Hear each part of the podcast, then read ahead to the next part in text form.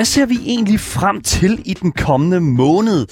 Ja, jeg spørger oprigtigt, fordi jeg har absolut ingen anelse om det, og det er altså øh, en ting, som jeg har tænkt mig at prøve at se, om jeg kan blive en lille smule klogere på i dag. Så hvis du er ligesom mig og har din tvivl, yes, så vil jeg altså prøve, som sagt, at finde svaret på det i dag.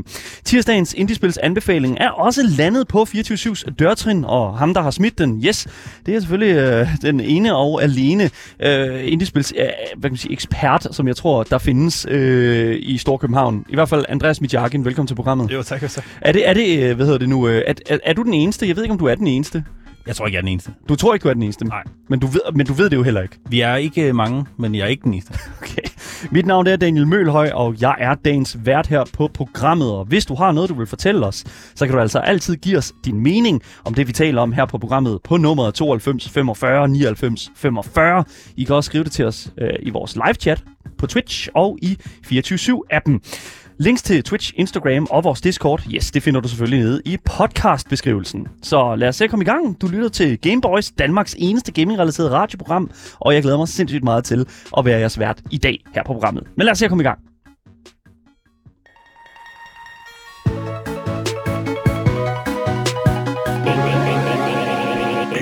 Så jeg tror, det er sikkert at sige, at februar har været et helt igennem fantastisk år, for, eller undskyld, en helt fantastisk måned for alle os top-tier gamere. Dying Light 2, Sifu, Horizon Forbidden West, som jo øh, udkom her i sidste uge, og selvfølgelig Elden Ring, der udkommer her på fredag her den 25. Jeg tæller dage ned, sekunder og timer. Oh my god. Er, er det noget, du ser frem til, Andreas? Ma- rigtig meget. Rigtig meget. Yes. Det, vi, vi, vi er alle sammen meget sådan, okay, Elden Ring, let's go.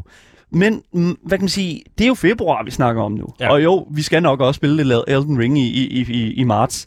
Men Men nok ikke at, at gennemføre det, inden uh, marts kommer, tror jeg. tal for dig selv, Andreas.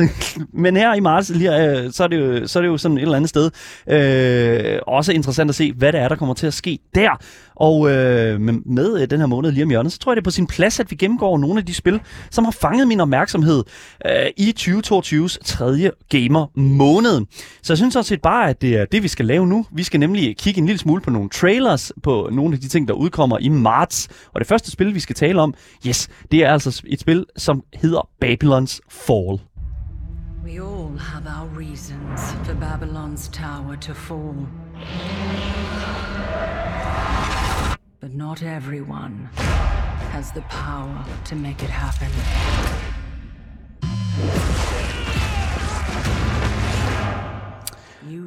Babylon's Fall udkommer den 3. marts, og det er altså udgivet af Square Enix og udviklet af skaberen bag Nier Automata.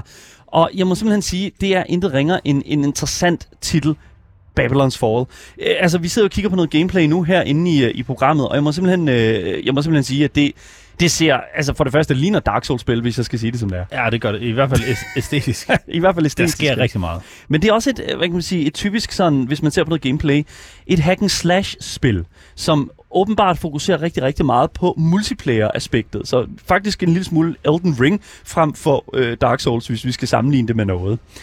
Så du spiller i øh, Babylon's Fall som de her Sentinels, som de hedder, som der skal bestige et tårn, som hedder Ziggurat. Og her skal grupper på op til fire spillere simpelthen slå fjender ihjel på hver etage af det her tårn.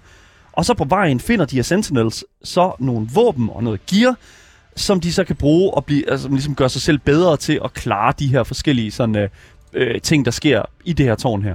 Ja, det, det er jo igen, hvis man skal sådan sige, øh, sige det lidt sådan, øh, altså det er et roguelike.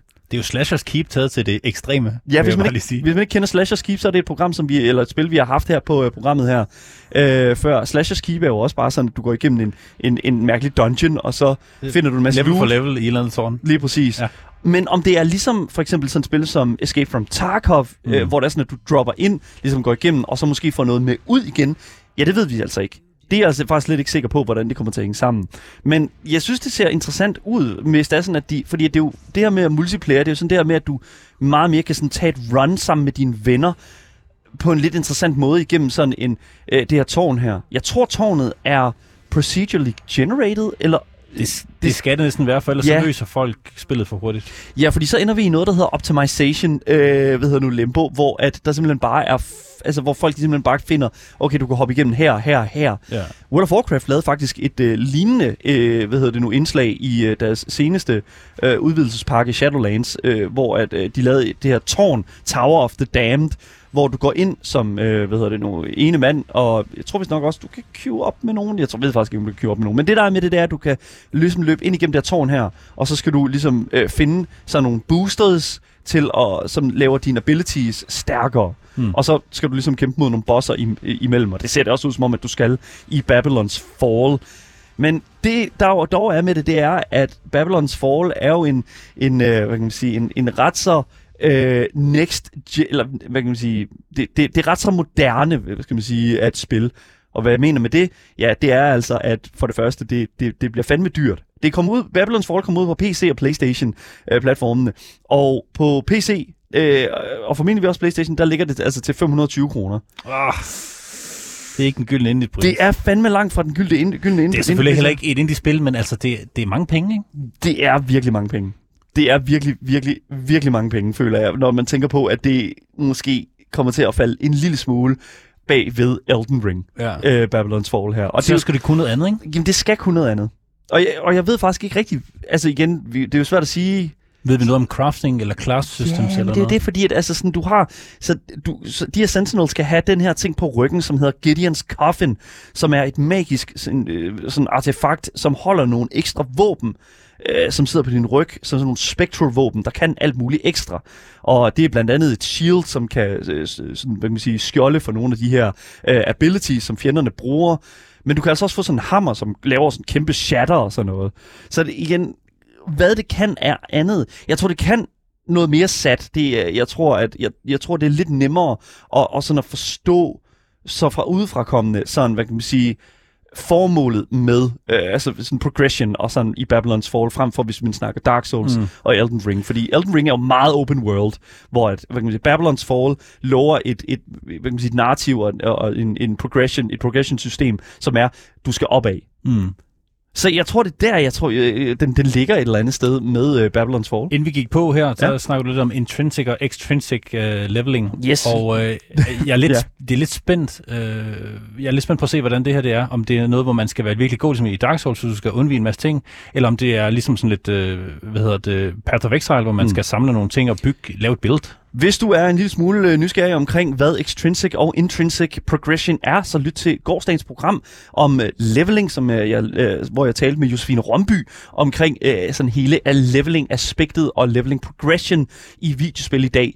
Det er en enormt interessant samtale, vi havde i hvert fald på, øh, om, omkring leveling, og det vil jeg helt klart anbefale. Og det er også det, som der også bringer over i her. Jeg tror 100% at øh, Elden Ring bliver meget sådan intrinsic, altså det her med, at spilleren bliver god, Ja. og så at øh, Dark Souls-modellen. Dark Souls-modellen, ja lige ja. Præcis. Og så har du selvfølgelig også, øh, så tror jeg, du har øh, Babylon's Fall, som bliver meget sådan, jeg tror, det kommer til at tage en lille smule fra begge dele. Mm. Tror faktisk, at, at, at Babylon's Fall bliver det lidt mere balanceret spil af de to, når det kommer til progression-systemer. Der er allerede nogle øh, strålende anmeldelser, når det kommer til combat, øh, i hvert fald for Babylon's Fall. Jeg kan dog være bange for, at det drukner en lille smule i Elden Ring-hypen, fordi at det udkommer jo altså, Babylon's Fall, det udkommer jo allerede 3. marts, hvilket jo er intet ringer end en uge efter, øh, godt og vel, øh, at den er- Elden Ring kom ud. Den er hård. Uh, den, Men den er hård. altså, man kan sige, Nier at Automata har jo også øh, virkelig mange fans, og det var også et mega fedt spil. Ja. Så der, der, der skal nok være noget hype fra dem, som måske prioriterer det over. Ja, jeg, t- jeg tror det. Jeg, jeg, umiddelbart så vil jeg sige, at øh, jeg tror, Babylons Fall kommer til at kunne noget andet, øh, end, end, end øh, Dark Souls og, og Elden Ring kommer til at kunne. Men 100% jeg kommer til at spille begge spil her, det tror jeg. Ja. Øh, men om det, Det, bliver kom godt... det til Xbox, ved du det? Ja. Så det kommer til PlayStation, og det kommer til PC. Nå.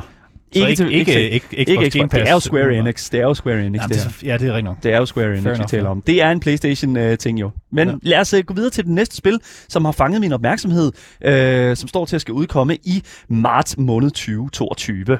Game Boys. Fordi det næste, vi skal snakke om, det er nemlig intet ringer end et hurtigt kørende spil, fordi vi skal nemlig tale om spillet Gran Turismo 7.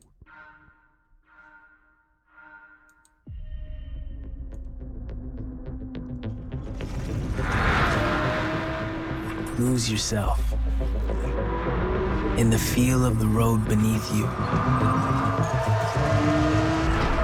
in the roar of your engine. Så okay, okay. Nå, og nu ved jeg godt... Cargo hvad- fast. Ja, ja, ja. Og vi, det cargo fast game. Det, altså, for, det første, Gran Turismo 7 udkommer på PlayStation 4 og 5, ikke på PC eller Xbox. Men Men det, og det har det altid været og sådan, ikke? sådan har det altid været. Gran Turismo er en, en, kan man sige, en exclusive oplevelse et eller andet sted. Og, og, og det er sgu også et eller andet sted meget okay, føler jeg. Fordi at, at der findes Forza til, til computer og den slags. Og Men- Cars og, og Car- ja, lige- Cars og sådan. Ja, ja, ja. Altså udgivet af Sony Entertainment og udviklet af Polyphony, som faktisk har lavet Gran Turismo-spillene i øh, rigtig mange år, siden øh, 97 faktisk. De har udgivet okay. så mange Gran Turismo-spil i sin tid. Ja, syv selvfølgelig, øh, men også et par ekstra. Og jeg ved godt, at vi her på programmet har, ofte har lidt en ironisk distance, når det kommer til de her type spil, hvor vi jo så kalder dem Cargo Fast 7 og den slags. Øh, men, men, men, men hvis, under al, alle vores jokes, så vil jeg altså gerne lige understrege, at der er en enorm respekt for de her studier, og at de formår at presse så meget indhold ind i de her titler, hver gang der kommer et nyt spil ud. Og det er uanset om vi taler Forza Horizon eller om vi taler Gran Turismo, der er en vanvittig stor kunstart i at ramme de her virkelighedstro forhold, som spillerne af den her sådan, genre er begyndt at forvente, hver gang der kommer et nyt spil. Og altså 100%, altså Gran Turismo 7, når vi sidder og kigger på noget gameplay her, altså det er jo, det er jo vanvittigt. Øh, øh, Altså det ser sindssygt flot ud, og har enormt meget, tror jeg kommer til at, øh, at, virkelig at være optimized til både øh, PlayStation 5'eren og, og, hvad hedder det nu, og videre frem Det, sikkert. skal, det skulle da altså også. Yes, Man kan sige, præcis. immersion er også det, de ligesom bringer på øh, banen, ikke? Ja, lige og, præcis. Og det er også, altså, racingspil er, er nogle af de, af de spil, man kan pimpe mest. Ja. Ja. Med noget VR og noget controller, mm. og, og jeg kunne godt forestille mig, at det kunne være sindssygt fedt. Præcis. Jeg glæder mig virkelig oprigtigt til at høre, hvad de her fans her af Gran Turismo og bil, altså sådan bilgenren egentlig har til at sige omkring Gran Turismo 7, efter de ligesom har prøvet det på PlayStation 5 og sådan opdateret hardware. Ja. Og vi PC-brugere, vi er jo ret, altså sådan, Vi, vi er vant til god hardware vi er vant til god hardware som sådan. Vi, jeg ved ikke, om Asger er så god vant til god hardware. det er sådan, hvad det er. Men, men vi er i hvert fald som sådan vant til at kunne køre det på ret højt niveau, de her bilspil her. Og det er jo det, som jeg synes, at man skal tage med, når man sådan siger, at der kommer et nyt spil på PlayStation. Fordi PlayStation 5'eren har jo altså, det, når man skal udvikle et spil på PlayStation 5'eren, så skal det udvikles til at, at virkelig at bruge den her hardware her. Mm. Og der føler jeg faktisk lidt, at PC-udviklere har, en, har en tendens til at slække en lille smule på at bruge øh, SSD'en, altså sådan på den måde, som det er. Fordi at der jo stadig find, findes af, hvad kan man sige, harddiske derude, altså, øh, hvad hedder det nu, Ja, som det ikke rigtigt. er digital storage, Ja. som de skal kompensere for.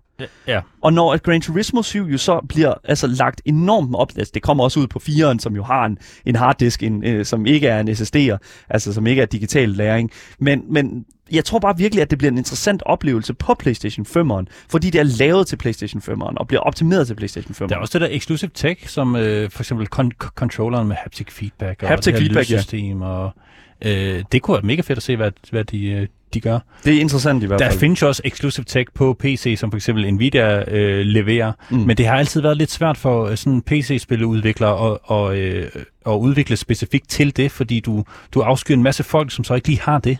Præcis. Øh, så, så derfor er der meget, meget få, der egentlig laver noget meget exclusive, og det, er- det er så egentlig derfor, vi har PlayStation exclusive spil. Ja. Ja. Net, netop til at levere det, ikke? Thank fucking God. Men altså uanset hvad, så kan jeg fortælle dig, at vi altså væbner os med lidt tålmodighed, fordi at øh, det øh, ved Gran Turismo kommer godt nok den 4. marts, dagen efter, øh, hvad hedder nu, Babylon's Fall. Så, men igen, jeg vil bare sige sådan, vi skal lige, øh, igen, jeg tror ikke, der er folk, Og det kræver, du har en PlayStation 5. det kræver, du har, nej, og en 4. Du, det kommer også ud på 4'eren. Ja, det, men det, du vil spille det. det på 5'eren. Du vil gerne spille det på 5'eren. Det er man nødt Til de fire mennesker, der har den. Det så. lige præcis. Lige præcis, Asger. Så der er går. Så, men altså, Asger han siger også her, i hvor Asger er i vores Twitch-chat, selvom han har corona, det ikke smitter ikke i, corona, øh, i Twitch-chatten. Han skriver, altså, grafikken er næsten bedre end virkeligheden, skriver han her, i forhold til Gran Turismo. Ja, det vil sige, Ja, ja. det er meget, meget imponerende. Det må jeg simpelthen sige. Der er nogle elementer i virkeligheden, som er lidt træls, som Ja. jeg er glad for, at de har fjernet fra Det er meget fedt, de har fjernet det, så det er mega fedt. Ja. Men prisen bliver altså 450 kroner på PlayStation 4 og 530 kroner på PlayStation 5'eren. Så det er jo Babylons øh, forhold der. Så er vi deroppe igen. Så er vi deroppe igen. Og det er også lige, altså jeg vil lige sige også, at Babylon's Fall har altså også en deluxe edition på 820 kroner. Nej, nej, nej, nej. Så det er så, hvad det er. Så 100 procent... Ja, jeg, jeg, vil, Enten har gamer for, for mange penge, eller er der et eller andet galt. jeg ved ikke helt, hvad der er, der sker her. Men vi glæder os i hvert fald til at høre, hvad, hvad gamerne og øh, Gran Turismo-fansene har at sige omkring Gran Turismo 7. Fordi indtil videre, så ser, det jo, ser trailerne jo vanvittigt flot ud. Men jeg synes, vi skal gå videre til det næste spil, der står til at udkomme her i marts måned 2022. Game Boys. Fordi det næste, det er altså en lidt anden størrelse, og det er altså også udgivet af Square Enix. Men øh, jeg synes sådan set bare, at vi skal lade traileren tale for sig selv, fordi vi- jeg har nemlig øh, kigget en lille smule på spillet Forspoken.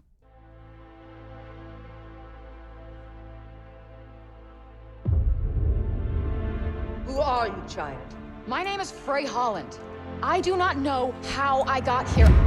And all I want is to go home.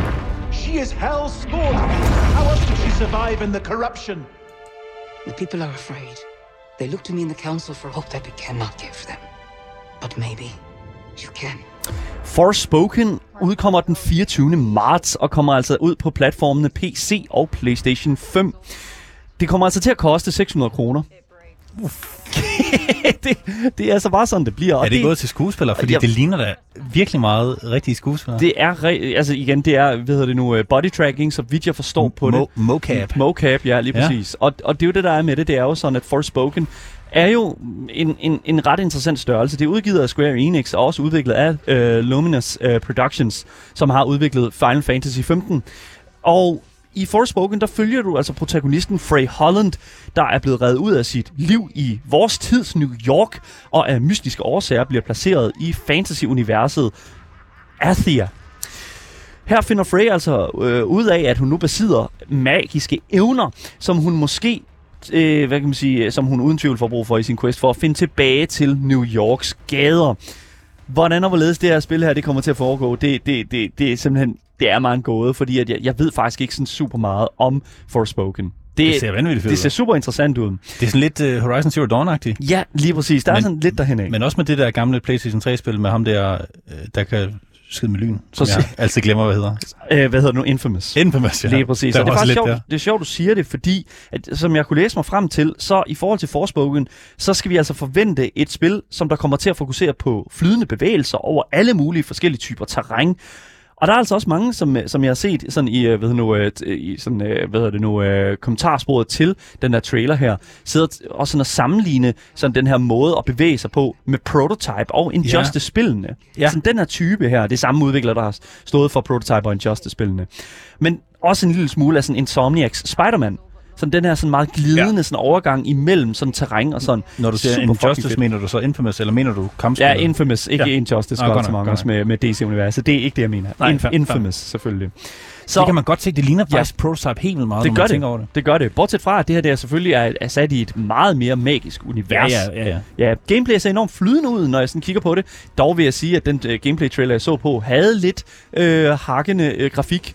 Øh, det er selvfølgelig en ting, som vi håber bliver øh, fikset til øh, udgivelsestidspunktet, specielt når man tænker på prismærket, som er 600 kroner. Ja.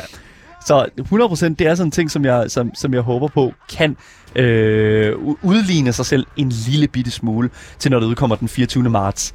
Det udkommer som sagt Forspoken på PC og PlayStation 5, og ja, det er altså sådan som det er. 600 kroner, det må man jo give. Man har allerede givet, jeg ved ikke hvor mange penge, for sin play- gamer-PC og sin øh, PlayStation 5'er, fordi man har købt den fra en scalper til øh, over flere tusind kroner mere. Ja. Så øh, du kommer altså også til at bruge lidt flere penge på Forspoken, hvis det er noget, du kommer til at finde interessant i hvert fald. Men Forspoken, det ser interessant ud, men om det bliver godt, ja, det må vi jo så se, hvordan Jeg glæder mig til at høre jeres anmeldelse. Ja, det, jeg glæder mig virkelig også til at skal spille det, men, øh, men øh, som, øh, som alt her øh, sker her på programmet, så er det Asger, der får lov til at sidde og spille det, fordi hvis det skal spilles på PlayStation 5'eren også, Ja, ja. det her. Og det er altså kun Asger, der har en PlayStation 5'er. I verden. I, ver- nej, ja, i verden, ja, lige præcis. Så det, er det, det er der, vi er lige præcis.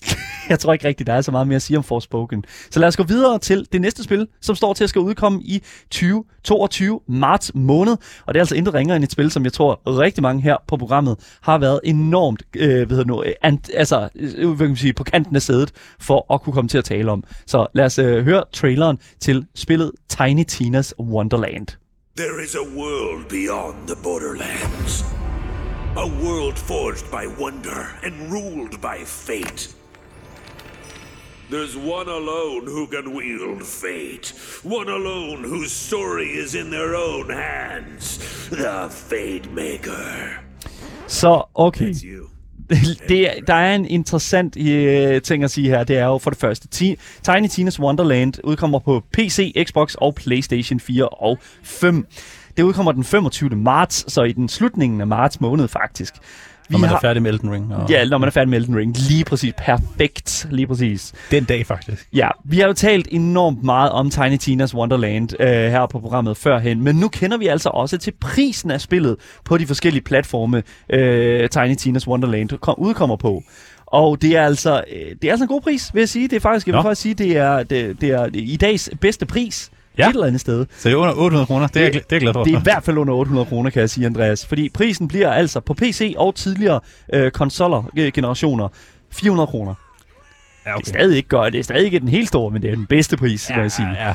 Det er det altså 100 procent. Det er okay. Altså, det det er jo, det, man skal jo købe det, så det er så det ikke, men det, det er jo stadig det. mange, mange penge. Præcis. Hvis du vil købe det på Next Gen øh, så kommer det altså til at koste 425 kroner. Så Nå. det er faktisk ikke en super meget større, øh, hvad det nu, investering, du skal give Øh, lige for den her. Next Gen Fien. Lige Next Gen, 25 kroner. øh, ja lige præcis fine der, ja lige præcis, at, Ja. at lige give lidt ekstra der. Så der er go. Der bliver spurgt i vores chat, hvorfor skal spil være så dyre, og der kan jeg sige, kun sige til dig, Kronos.dk, fordi spilindustrien er råden ind til kernen. Så lad mig bare sige det som det er. Altså, Tiny Tina's Wonderland, hvis man ikke ved det, så er det et Borderlands spin-off, men på den bedste måde. Det er en blanding af uh, Dungeons and Dragons Yes. og Borderlands, altså det her shooter-looter-spil. Jeg kan se, Asger, han har, han har skrevet i... Asger er i også chatten. uh, helt ekstatisk. Jeg tror, Ja, han sidder tak. og hopper i sin uh, corona-befængte stol lige nu. Det ser også... For det første, Tiny Tina, bedste karakter nogensinde. Ja. For det andet, Dungeon and uh, Dragons, kunne det være federe. Og for det tredje, så har de bare... De, de har lavet det... Nu ved jeg ikke, hvordan de har lavet det, men det vi kan se, at de har lavet Ja. det, det, er- det ser så fedt ud. Det kører selvfølgelig på en af deres øh, bedste, hvad hedder det nu, øh, DLC'er øh, til, øh, hvad hedder det nu, Bo- Borderlands 3, som jo var en Dungeons and Dragons, øh, hvad hedder det nu, sådan inspireret, øh, sådan, hvad kan man sige, en, et øh, DLC, hvor man spiller noget Dungeons Dragons, Ja. øh, i sådan in-universe, hvis man skal sige det på den måde der, ikke? Der er en Øhm, eller anden, der har fået en mega god idé til en eller anden spare. mens de er lidt fulde, og Ja. det, ej, hvor er det fedt. Det er fucking fedt. Så ja, der bliver også spurgt i chatten her, forventer I at spiller gratis? Spil bliver dyrere, fordi at de bruger betydeligt flere penge på spillene. Igen, jeg vil sige en ting, og det er, det er rigtigt nok, men spilindustrien øh, fortæller altså også om bunende overskud hver eneste år. Ja. Og øh, Der er nogle nye biler og sådan noget lidt rundt om øh, Ja, og de vælger som sådan heller ikke at give deres øh, medarbejdere flere penge, selvom at de har det overskud der. Nej, det er jo det. Så det, igen, der er en, øh, en ubalance her, som jeg føler er en lille smule ubeskrevet. Der er sikkert Øhm, også noget inflation og sådan noget, men det er jo ikke, ja. altså, det er meget dyrt. den, den er virkelig dyr, det er virkelig dyrt. Og så er der de her Ultimate Editions til 800 kroner. Sådan noget. Det er ikke, Som, altså, som Asger ikke er bange for at bruge på Dying Light Ultimate Edition, øh, som han selv siger er bare godt givet ud. I jeg guess. Godt, hvis man kan lide noget, så skal man støtte det. Det skal men, man. Men der er også en grænse. Der, der er en grænse, det vil jeg Ja, faktisk ja. godt give dig ret i, ja, lige præcis. Men du skal altså spille i Tiny Tina's Wonderland, øh, det her D&D-eventyr øh, igennem, øh, som også er sådan lidt i looter-shooter-genren. Øh, det er sagt, at øh, den her, den her verden her øh, udvikler sig ret meget øh, sådan on the fly, alt afhængig af, hvad Tiny, Tiny Tina, Tina hvad hedder det nu, øh, beslutter sig for. Øh, det kan være, der ligger en øh, Cheeto på, øh, på øh, spillebrættet. Uh-oh. Så er der en Che- Cheeto inde i, inde i spillet også lige pludselig. Ja, ja, ja. Så det er sådan lidt sådan øh, real world over til sådan, hvad kan man sige, øh, sådan in-universe. Synes jeg er super, super vanvittigt fedt, øh, at det sådan er på den måde der. Men som sagt, så udkommer til Tiny Tina's Wonderland, altså den 25. marts på PC og tidligere, øh, tidligere såvel som new next gen konsoller til respektivt 400 og, 5, 400 og øh, 425 kroner. Så det er altså virkelig en god pris, og jeg tror sindssygt mange Borderlands fans er klar øh, med at hive pengepunkten frem, uanset om det koster det ene eller det andet. Og man kan stadig nå at blive Borderlands-fan, hvis man ikke er det endnu. Det kan man. Det kan man 100%. Så det er altså virkelig spillet, man skal hoppe ind i, og jeg glæder mig sindssygt meget til at, at kigge på det. Det er altså den 25. marts, som øh, vi kan glæde os til, og i hvert fald at tage en lille smule om det. Men vi skal jo videre til det næste spil, som står til at udkomme et sted i marts måned 2022. Så lad os gå ind i det næste spil. Game Boys! Og det næste spil, det er intet ringer end en sand western historie med et lille twist. Ja, tak. Yes, vi skal nemlig tale om øh, spillet Weird West. thing about the Weird West is, it ain't kind. Flesh eaters took your husband, killed your son cold. Time to dig up them shooting irons. The town, flesh eaters were here.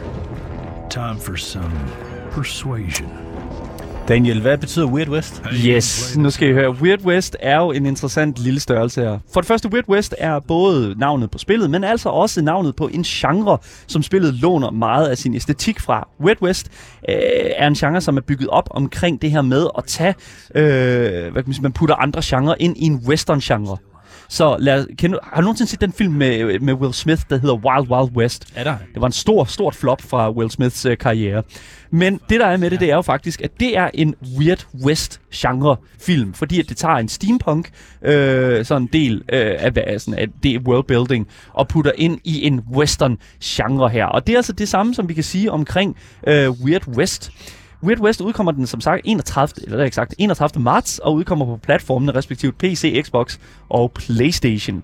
Det kommer til at koste 300 kroner, så det, det er faktisk det, dagens bedste pris, vil jeg Ja, det sige. er det, det er Øh, men det er Men stadigvæk fint nok, Det er også indie-genren, Ja. vi er ude i. Ja. Så det er dyrt af et indie-spil. Ja, det er dyrt at en indie-spil at være. Men igen er det så også det, fordi det er jo, selvom det er udviklet af Wolf Eye Studios, så er det altså, hvad hedder det nu, øh, udgivet af Devolver Digital. Ja. Og det er den største sådan, hvad kan man sige, øh, stamp, man kan få for approval Ja. i min bog, vil jeg Ja, sige. for søren. Fordi Devolver er en udgiver, som jeg faktisk vil sige, har enormt stor respekt i min bog, fordi de har udgivet så mange vanvittigt gode titler førhen. De samler nogle af de der øh, studier op, som, som tør at tage nogle chancer, som bare har pandet ud til at være mega fede. Ja, lige præcis. Og det, og det er også det, som, som, som man ligesom skal sige, ikke? hvis man ikke ved, hvad Devolver har udgivet før. Altså Hotline Miami, uh, Inscription, som, som har, har vundet virkelig meget ros, virkelig, virkelig meget ros førhen, og øh, hedder nu, Death Store, som også fik enormt Fall Guys, som jo var et kæmpe hit øh, i sommeren 2020. Abespillet har de jo Øh, også. Øh, eller ja, 2021, jeg kan faktisk ikke huske. Og Abespillet? Ape, Ape Out. Som Ape Out, ja, okay. Det er, det er nok rigtigt nok. Det er fuldt lige præcis.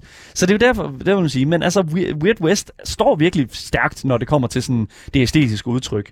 Men det er også en lille smule mærkeligt, fordi at det, der sådan skiller... Øh, det, der sådan... Vi talte jo om før, at Weird West øh, er en blanding af en western-genren og så en anden genre.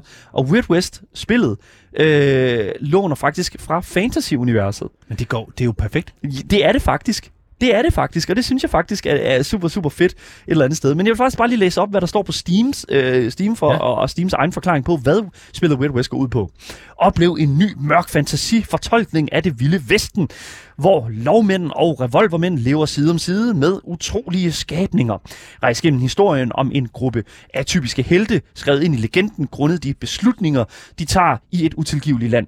Hver rejse er unik og tilpasses spillerens handlinger, en række farfulde eventyr, hvor alt spiller en rolle, og verden reagerer på de valg, du træffer.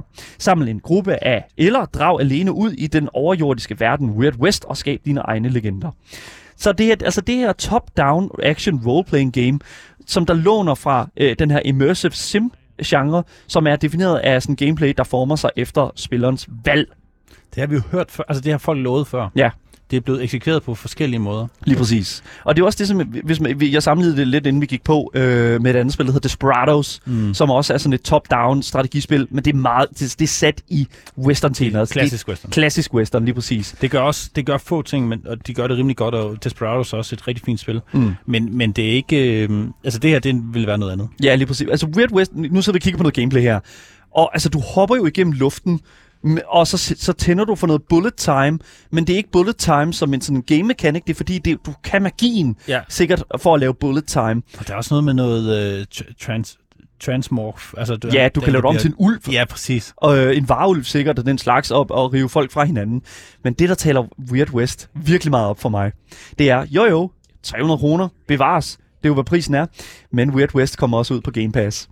Yes! Og det er vi jo glade for her Det er på lige programmet. det, jeg skulle Det er, jo, høre. det er jo det, vi skal høre om Weird West. Det er jo intet ringer end jeg glæder mig altså, sygt meget fantastisk. til at spille det. Ja, det altså- ser mega fedt ud. Altså, Det- der er så mange æstetikken systemer. i det, bare øh, deres udtryk er sindssygt fedt, og nogle af de mechanics, man bare lige ser i, Ja. ja. øh, i hvad hedder det, traileren her, er også mega spændende. Mm. Jeg glæder mig til at se, hvor dybt det, det alt sammen går. Mm. Og det er lidt den genre, som man ved, man elsker, men man, ikke rigtig, man kan ikke rigtig sætte fingre øh, på det. Ikke Nej. for nu i, i hvert fald. Altså, da jeg sådan kiggede en lille smule på gameplay, øh, så er det sådan lidt sådan Project Zomboid i Westen med, på steroider. Ja, og så med sådan en tegneserie-æstetik. Ja, sådan lidt shell-shaded, øh, Ja. sådan lidt Borderlands-agtigt. Ja, altså, det er fedt. Ja, det er virkelig, virkelig fedt. Og altså, der, det lader til, at du kravler rundt på tage, kravler ned igennem folks, øh, hvad hedder det nu, øh, skorsten, og så kan du hoppe ind og stjæle øh, ting fra dem øh, fra deres lommer og sådan noget, ikke? Altså, det, er jo, det lyder som om, at det er en åben verden, som man kan spille med sine venner. Og så på Game Pass. Ja. Øh, altså, og som en Ej, magi, det er altså, det, det, er altså, det her det er altså virkelig et spil, som jeg tror kommer til at klø rigtig mange folk de helt rigtige steder. Hvornår var det, det udkom? Og det udkommer altså den 31. marts på øh, selvfølgelig respektivt øh, PC, Playstation og Xbox. Så man skal holde hele øh, ap- april fri. Man skal holde hele april fri, ser det ud som om i hvert fald, til, øh, til sådan et spil som Weird West. Jamen også marts jo, fordi du skal også lige nå at gennemføre Elden Ring. Nej, det er klart, ja, du skal holde, øh, du gamer jo, så du skal holde hele verden for, fucking klar jo. Ja, Ja, det er bare sådan, det er. Det, det tror jeg bare, Ask, øh, eller Andreas, der er Man skal bare holde, holde fri. Du skal bare holde fri, ja. Det, det, det tror jeg bare er sådan, vi skal sætte den op der. Så Weird West kommer altså til at ligge på øh, næsten alle platforme tænkelige, udover, jeg ved ikke rigtig med Switchen. Jeg har ikke rigtig hørt noget om Switch. Lige meget med Øh, Switchen. Det er på Game Pass, mand. Ja, og vi har jo også, hvad hedder det nu, her den 25. Øh, også, hvad hedder det nu, øh, en, en platform som for eksempel Steam Deck'et, som oh, udkommer ja. jo. Ja. Og der er det jo også muligt, øh, hvis det er, at du får den inden for øh, marts måned, at spille alle de her spil her, tror jeg. Er det noget, I, I dækker? Når den det er det kommer? selvfølgelig. Både Asger og no, jeg har- No har- pun intended. Ja, nej, det, vi dækker, vi kommer 100% til, her til marts måned at dække rimelig hårdt. Ja. Øh, fordi at, at, altså, de her spil her, de kan jo spilles i, via din Steam-konto, mm. som er på Steam-dækket, og det er jo vanvittigt fedt. Ja. Så jeg glæder mig sindssygt meget til at dække Weird West i hvert fald, som udkommer den 31. marts, som hvis du betaler for det, koster 300 kroner på respektivt af både konsoller og på PC.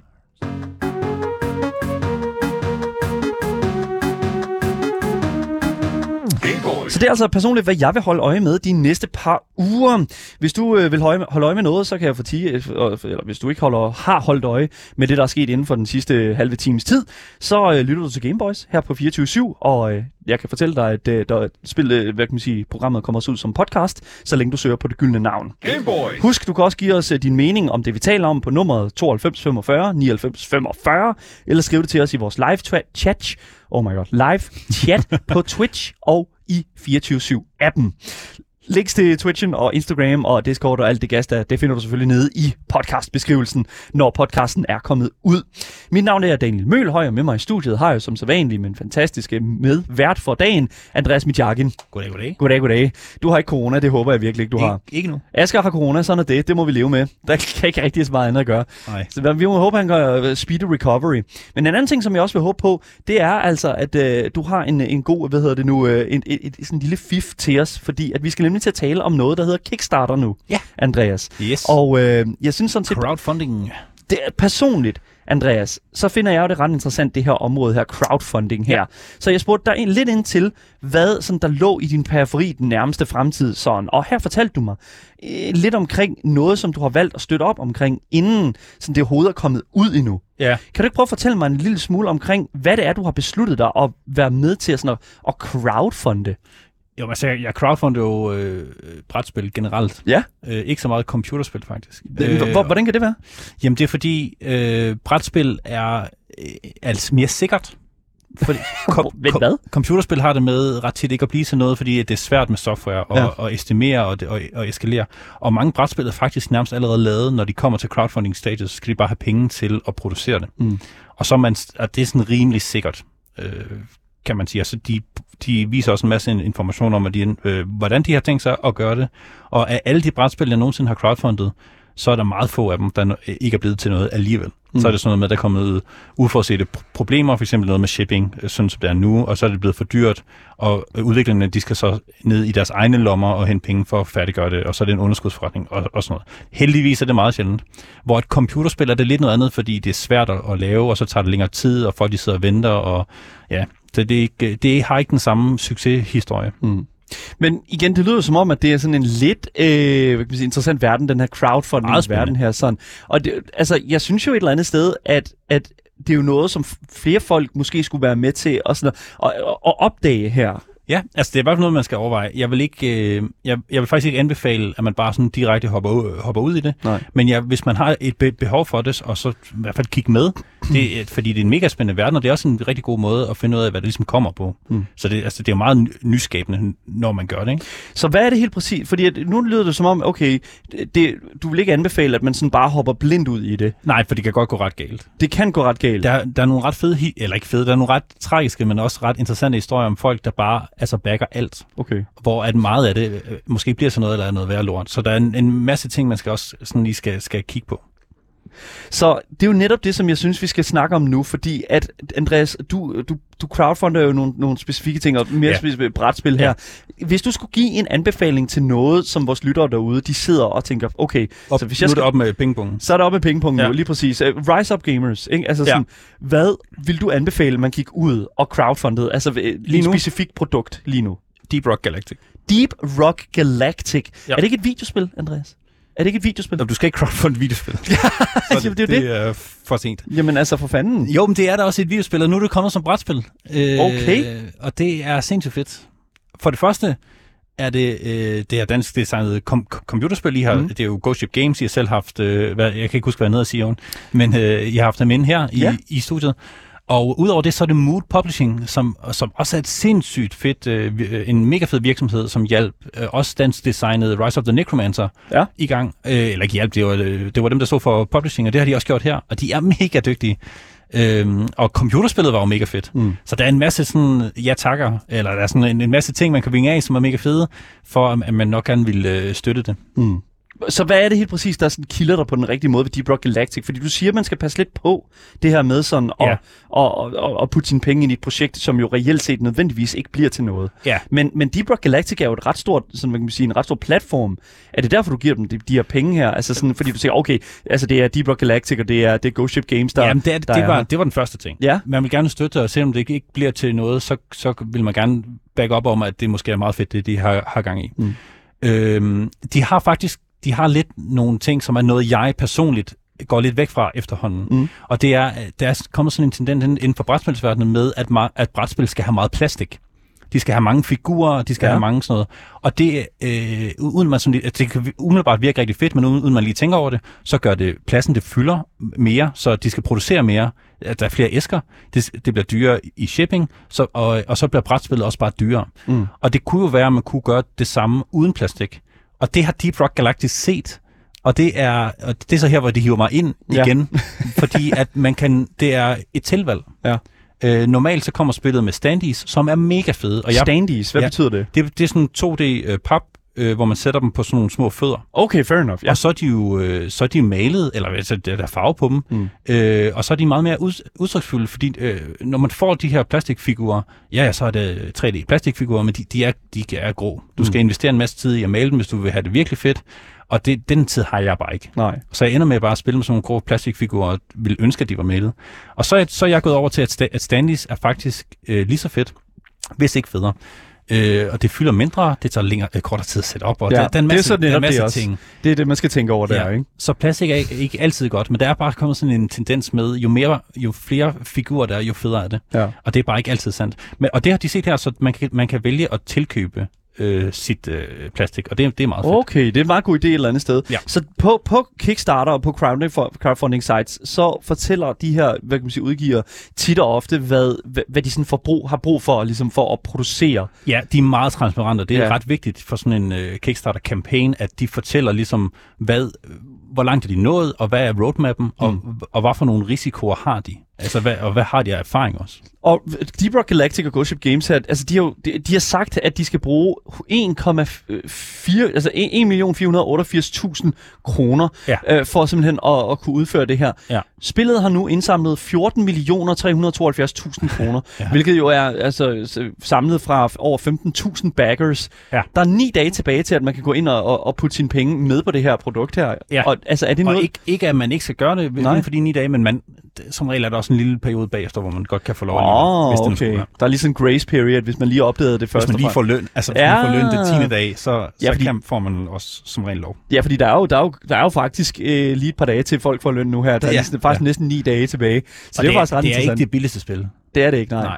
Men altså, der, der er jo nogle forskellige backing-ting, man kan gøre her. Altså, sådan, der er jo forskellige måder sådan at back projektet på. Ja. Øh, hvor der er sådan, at man kan, Tiers. ja, tier, forskellige tiers og sådan noget. Og Der er sådan, Ja. Hvis du giver 1 euro, så er det sådan... Jamen, så får man det, der hedder en Pledge Manager Ja. Access, og Pledge Manageren er egentlig der, hvor man køber spillet. Ja. Så nu giver man bare penge, og de penge bliver overført til, til Pledge Man- Manageren. Og så kan Mm. man så senere tage stilling til, hvad, hvad vil jeg egentlig købe? Ja, så der er jo forskellige niveauer her, du kan, ja. Ja. og det højeste niveau øh, på, øh, på, hvis du skulle gå ind og, og bagge Deep Rock Galactic, altså så, så ja, Jamen, det, det- det, bagge 8, 800 euro. Ja, og det er til 600 kroner, men det er, det er til for, forretninger. Så køber de 10 Ah, spillet. selvfølgelig. Det er meget smart. Ja, og det er der rigtig mange øh, 6.000 forretninger, som, som gør. Så kan man købe Kickstarter-udgaven, som er en speciel udgave af spillet. Det er faktisk en vild god service. Ja, det er mega, me- øh, mega god service. Så hvis man ikke har, hvis man har opdaget det for sent, hvis man først hører Gameboy som øh, nogle uger, så, så kan man nok godt købe det fra de forretninger, som har, som har købt det her. Super fucking fedt. Ja. Jamen altså, det er jo mega fedt. Så umiddelbart for os consumers ja. er der normalt kun en, to øh, tiers. Ja, lige præcis. Og det er også det, som jeg synes, er, det synes jeg jo egentlig er okay. Fordi så den ene tier, det er jo sådan, du får det her Pledge Manager, og så får du så, Mm. hvis du, hvis du kan købe spillet, så også... Nå nej, undskyld, nej, det er efter Pledge Manageren, det kan man altid købe. Okay, fair enough. Øh, de har som regel en eller anden standard tier, og så sådan en deluxe tier. Ah, selvfølgelig. Og så Ja. får du selvfølgelig de her fine øh, figurer, og, og, og får sådan alt ekstra tilkøb. Og, ja, og der er noget, ja, og lidt, de, øh, faktisk så har Deep Rock Galactic, de har lavet det meget fint, fordi i den helt store pledge, der mm. får man musemotte med, og Wow. STL-filer, man kan printe selv og sådan noget. STL-filer. Det er sådan nogle øh, 3D-printfiler, så man Uh. kan 3D-printe sin egen fi- figur, hvis man ikke selv vil købe. Smart. Og der er alt muligt lige. Men det kan man så fravælge for en deluxe-udgave nummer to, som er mere brætspilsorienteret, hvor man får alle tingene i plastik i stedet for pap. Mm. Øh, og så er man lidt ligeglad med alt det der musemotte og sådan noget. Så hvis der skal crowdfundes, så har du altså hørt det her. Det har du hørt fra vores fantastiske indiespils ekspert her. Et fif herfra, når ja. du crowdfunder ting, ja. læs regelbogen, inden du, øh, inden du backer, så du ved, hvad spillet det handler om. Ja. Fordi mange, de, de falder i, det ser mega fedt ud, der er meget plastik, så trykker de back, så får de spillet, og så er det noget, noget værd lort. Så læs lige regelbogen inden. Okay. Det kan jo være, Det er at der er fandme- lidt, et eller andet, du ikke kan lide der. Lige præcis. Det her, det, øh, den her hvad hedder nu, Kickstarter, den bliver altså fundet på kickstarter.com, Ja. øh, hvor der er rigtig, rigtig mange af de her projekter her, man kan gå ind og, og se, åh, oh, det vil jeg gerne støtte og den slags. Ja. Og det er der altså rigtig mange ting, som bliver gjort i dag, hvilket jeg synes er super interessant måde at, at, ligesom at føre. Det er lidt en early access, sådan Steam early access, Ja. øh, hvad hedder det nu? Øh, Og det er også lidt farligt, Ja. ja. kan man sige, fordi du, man det ved er jo ikke, ikke, om det kommer ud. Ja, nej, det er rigtigt. Det er en der, ting. der står også Kickstarter er ikke en shop. Nej. Du, det er ikke sikkert, du får øh, tingene. Mm. Men det, det skal også lige siges, at øh, early access kan jo være lidt svært, ikke? Ja. Men, men øh, øh, hvad hedder det, det du, der går også lang tid før du får det. Det skal jo produceres først, og Mm. med brætspil tager det cirka et, et til halvandet år. Mm. Så når du, fra du lægger pengene, så går der lang tid før du rent faktisk får det. Spændende. Du skal også betale for shipping. Det er så det. Så skal bare... Og, og så kommer det er med. ikke billigere. Så det er vidderligt bare sådan, hvis du virkelig er passioneret omkring det her. ja, du får et lækre spil ud af det, end det, der kommer i, i forretningerne, men du betaler også lidt ekstra for det. Selvfølgelig. Jeg synes, det er det værd, men det er ikke alt, der er. Men du, du backer også en helt lidt. Jeg har hørt sådan en historie om, at der lige pludselig så dukker der bare sådan fem spil op for dig. Ja, jamen det er netop det, fordi der, der, går, der, der, der går jo det her år, ikke? Og så har man glemt, at man har gjort det. Og lige pludselig så kommer der bare pakker ind.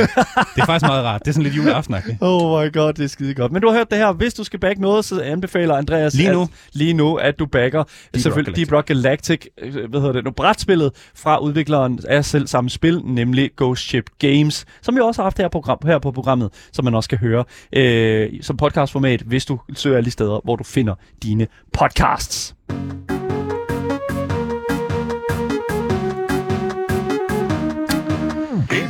Men nu skal vi til noget helt andet, fordi ja. Ja. at, øh, det var en anbefaling fra dig, men øh, normalt, nu skal vi til det, vi jo egentlig har der herinde for, Andreas. Og det er jo indiespilsanbefalinger. Indiespillene, Ja, lige indiespillene. Fordi du er manden med verdens største samling af indiespil.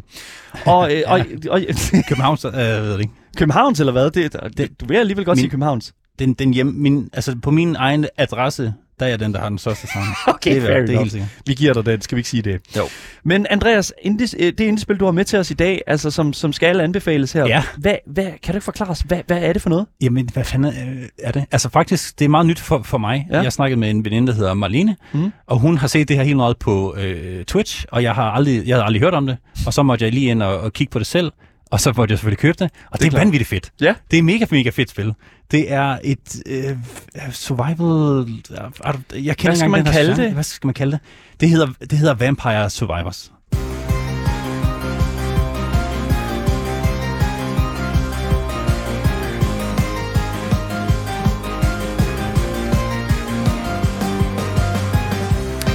Så der bliver skrevet i vores Twitch-chat her af Chris, der skriver, det er vel et arkadespil. Ja. Og jeg tror faktisk, et arcade-shooter Ja. øh, er faktisk et rigtig, rigtig godt... Det er, øh, øh, fanta- det havde jeg glemt det øh, term. Tak Ja. for det. Der go. Det er lige, hvad det er. Ja. Og det er right up my alley, fordi øh, for det første så udvikleren bag er Mm. mega, mega cool. Han har været i industrien rigtig mange år. Han har lavet mange for, for, forskellige ting. Og han har primært lavet altså, programmeringsudvidelser til game engines og sin egen game engines. Han, Wow. han er meget nørdet. Og så har han så lavet det her spil, som var et lille bitte spil, som ikke rigtig har... Altså, det, det, hvis det ikke er særlig nyt, det har ikke sådan rigtig taget af, eller sådan poppet off. Det har ikke rigtig sådan, hvad kan man sige, fået luft under vingerne. Nej, Indtil der er nogen på øh, Twitch, der samler det op, og nu er det bare mega stort på Twitch. Det er jo den reelle succeshistorie. Det er jo det, som vi jo sådan kan... Det er jo det, vi kender fra Among Us. Ja, Among præcis, Us præcis. altså blev udviklet... Det har jo heller ikke nok ikke det Altså, største sådan marketingbudget. Ham her, Luca fra Italien, han har bare siddet og hygget sig med at lave et eller andet, og lige øh, pludselig så er der nogen, der har fået øjnene op for det. Og det er sindssygt godt lavet. Hvad, kan, kan, altså, hvad går Vampire Survivors ud på? Ja, hvad går du ud? Vampire Survivor går ud på, at du er en Vampire Survivor. Der er fire forskellige characters, så vidt mm. jeg husker. Og så, øh, så spawner du ind i, i den her øh, øh, verden, som er en eller anden sådan form for cemetery-agtig, lidt øh, øh, gloomy øh, sådan sted, hvor der er en masse vampyrer og skeletter og andre øh, ting. Mm. Du har et eller andet startvåben, som fyrer af automatisk. Det skal siges, du ser det sådan top-down, det er 2D, så de kommer fra øh, alle, alle mulige vinkler. Øhm, og så kan du gå frem og tilbage og øh, op og ned. Mm. Du skal så samle de her øh, gems for at stige level. Øh, og jo længere tid at der går, jo flere enemies og, og svære enemies kommer der. Når du så stiger levels, så får du et eller andet item. Det item kan være et nyt våben, eller det samme våben, som du så opgraderer. Og der er vildt mange forskellige våben. Det er virkelig mit indtryk, når jeg har set gameplay fra Vi- Vampire Survivors. Så, ja. altså, det, det er jo aldrig sådan start-gameplay, man ser. Man ser altid sådan, at, at nu er de sådan godt og vel, nu er de sådan øh, et kvarter inde i deres Ja. playthrough, Ja, ja. hvor de bare har sådan 500 ting, som bare flyver rundt på skærmen. Men, men de første levels går også, også mega stærkt, og de sidste levels går rigtig ikke så øh, stærkt. Men det er også de sidste levels, det ligesom handler om. ja. Øh, fordi de her, øh, de her hvad hedder det, creatures eller mobs, Mm. De kommer bare gående mod dig, og øh, hvis de så rammer dig, så tager du øh, skade. Mm. Og et lille fif herfra, det er, også fra Marlene, som introducerede mig til spillet, du skal gå op i skade, ikke så meget i dit liv, fordi hvis du først er inde og blive øh, øh, rørt, så er du allerede fucked. Okay. Så du skal virkelig bare være, altså her der er det virkelig, øh, offensiv er den bedste form for defensiv. okay, fair enough. Fordi altså, når jeg Du kan, du kan lave nogle builds, som er helt vilde, og der er virkelig Ja. meget dybde i spillet. Når, man- når man ser nogle af de her Twitch-folk, som virkelig går op i det, så er det sådan noget med, altså på hvilke levels man skal gøre hvad. Øh, og sådan, der, så der er, der, der er meget at lære, men man kan også bare casually spille det, øh, mm. og så hy, øh, hygge sig med det. Og jeg synes, det er fedt, at han har skabt en dybde i et spil, som ikke rigtig altså, burde være så dybt. Ja. Det minder mig sindssygt meget også om et andet spil, som vi talte med, øh, med udvikleren bag, nemlig øh, Kaltorin, øh, som er udviklet af den danske Lasse, ja. Lasse Sarko Malver.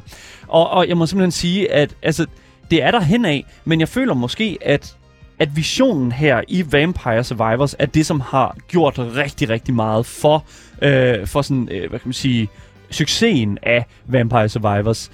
Prisen er også en ting at, at, at snakke det om. er, den er en gylden, Det er, den, det er den, en ordentlig gylden indiepris. Så for lige at sætte det lidt i perspektiv, så Kaltorin ligger lige nu på, øh, på, på, på Steam øh, til 6,59 euro, som Mm. er lige godt og vel sådan 50 kroner, tror Ja. jeg. Det er der med, jeg, jeg tror, jeg, den ligger eller sådan noget deromkring.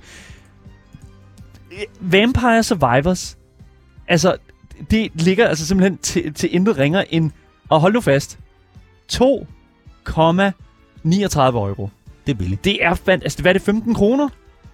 Ja. 15 kroner for et spil, som altså reelt set har et så interessant progression-system, som vi jo egentlig ser her. Og der er mange timers gameplay i den. Det er der virkelig. Altså, det er sindssygt vanvittigt. Så fun to performance, skulle jeg sige. Price to performance, den er, den er åndssvagt god. Og det er jo det samme. Jeg kan ikke, jeg kan ikke lade være med at blive ved med at, og sådan, at sammenligne det med Am- Among Us. Fordi Among Us koster jo også de der sådan, to øh, euro i sin tid. Øh, det gør det sådan set stadigvæk. Jeg tror, altså dem, der har lavet det, har bare lagt det op for, så, så har de tænkt, hvis de bare sælger et par stykker, så er det mega fedt. Ja, og nu er der jo, altså jeg ved jo faktisk ikke, altså sådan, hvor mange der sådan, sådan spiller, øh, hvad hedder det nu, øh, hvad hedder det nu, øh, Du kan jo prøve at gå ind. Jeg Ja, ind, ved du hvad, det, det gør vi, det gør vi live on air. Vi går ind på Steam Charts nu, og så, så tjekker vi, øh, hvad hedder det nu, så tjekker vi simpelthen, hvad, hvad, hvad, der, hvad der ligger og trender lige nu. Så vi ser her, øh, Vampire, vi gør det live, Vampire Survivors, øh, her, super, Vampire Survivors, det er der ingen regel. Okay, den ligger ikke på Steam Charts. Fair nok, det ved jeg, det ved jeg ikke. Det er faktisk inter- interessant, at det ikke ligger på Steam Charts. What? Jeg plejer bare lige at gå ind på Twitch, se hvor mange der spiller det, og Uh, det er en anden måde at gøre det i på. går der var der sindssygt mange med. Ja, okay, fair enough. Så igen, det er jo sådan en ting, som er sådan, øh, hvad hedder det, det er mere, når det er online-spil, tror jeg, at uh, Steam Charts fungerer. Lad os prøve at se her. Så lige nu er der godt og vel, øh, der er 7.500 seere på Vampire Survivors, og det er altså et spil, som Se. er udviklet og koster to, en, øh, øh, 15 Udviklet af en italiener for, for noget tid siden. Øh, og ja, og som koster to en, en halv euro, ikke? Det er jo fuldstændig vanvittigt. Hvis vi skal tage en lille smule ind i arcade-stilarten, Ja. fordi altså sådan som, hvis for, for folk, der sidder og lytter med, så det kan være lidt svært at også se, hvordan spillet ser ud. Det er jo, øh, altså, ikke bare sådan i, i sit gameplay, men også i sit udseende, en arcade-titel, Vampire Survivors. Ja. Hvad, hvordan vil du sådan definere Vampire Survivors sådan udseende? Øh, jamen, det, vi skal nærmest tilbage til 80'erne, eller måske endda før. Det er meget, øh, det er meget sådan gammeldags øh, øh, pixel art. Mm. Øh, og det er også det er sådan sprites, der har meget, meget øh, rudimentære øh, animationer. Ja. Men det skal heller ikke være mere, fordi det, der, der kommer mange ting på skærmen. Så Ja. hvis de havde alle mulige underlige animationer, så ville det blive, det ville, det ville blive for meget. Ja. Det skal lige siges, øh, noget af det vigtigste i det her spil, som gør, at det er virkelig nice, det er, at du ikke selv angriber. De... Du angriber ikke selv? Nej, man kan ikke selv styre sine øh, ting. De kommer med en timing. Okay. Og så, så meget af hvad hedder det, dybden i spillet, det er at sammensætte et build, som har øh, altså timing, som fungerer sammen. Ja, okay, fair enough. Det kan jeg selvfølgelig godt se, så du ligesom skal lige så stille arbejde øh, ind i synergi Ja. imellem de her sådan, Så- hvad kan vi sige, øh, passives. Ja, præcis. Ja.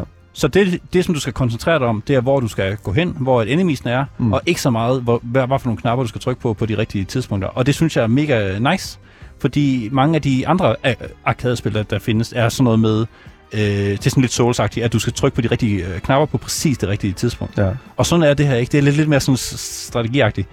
Øh, og det, det er mega fedt. Og så, Så- er der bare go i det, og det går, det går sådan rimelig hurtigt Ja, faktisk. lige præcis. Og det er også en ting, som, som øh, hvad kan man sige, musikken taler rigtig meget op om. Skal vi lige blaste en lille smule Ja, ja, af, af soundtracket fra jeg. Vampire Survivors? Øh, det kommer her. Det er eddermame arcade-agtigt. Altså, jeg må simpelthen sige, det er sådan lidt disco-agtigt. Ja, ja. Det er sådan lidt disco over det, sådan dy, dy, dy, dy, dy. Altså, der er funk i det også lidt. Altså, det er jo... Det er der, ikke meningen, du skal stå stille. det minder mig enormt meget om Castlevania-musikken. Ja. Altså, de gamle NES-titler. Det er også 100% ins- inspireret derfra. Du kan se, når man, Ja. ja. hvis man skal have health og sådan noget, så skal man finde øh, kylling, ligesom i, i, i øh, Castlevania. Det minder mig sindssygt meget om uh, Castlevania, i hvert fald toeren, uh, Simon's Quest, som jo, som jo er sådan et, et side-scroller.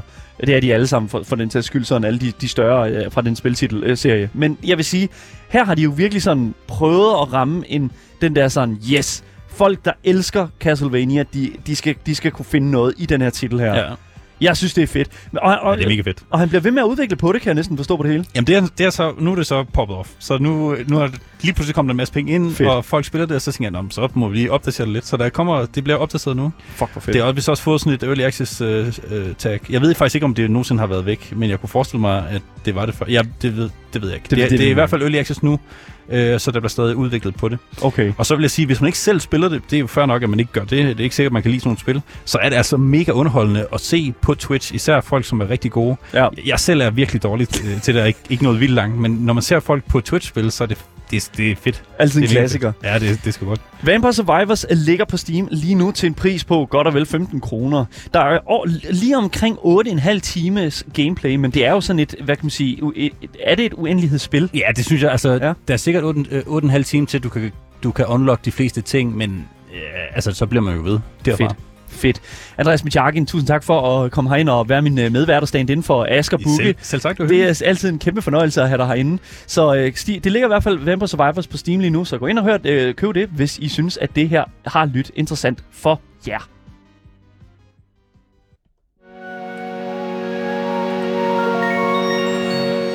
Yes, jamen øh, jeg vil gerne sige øh, tak til jer, der har lyttet med i radioen. For jer, der kommer der nogle nyheder nu.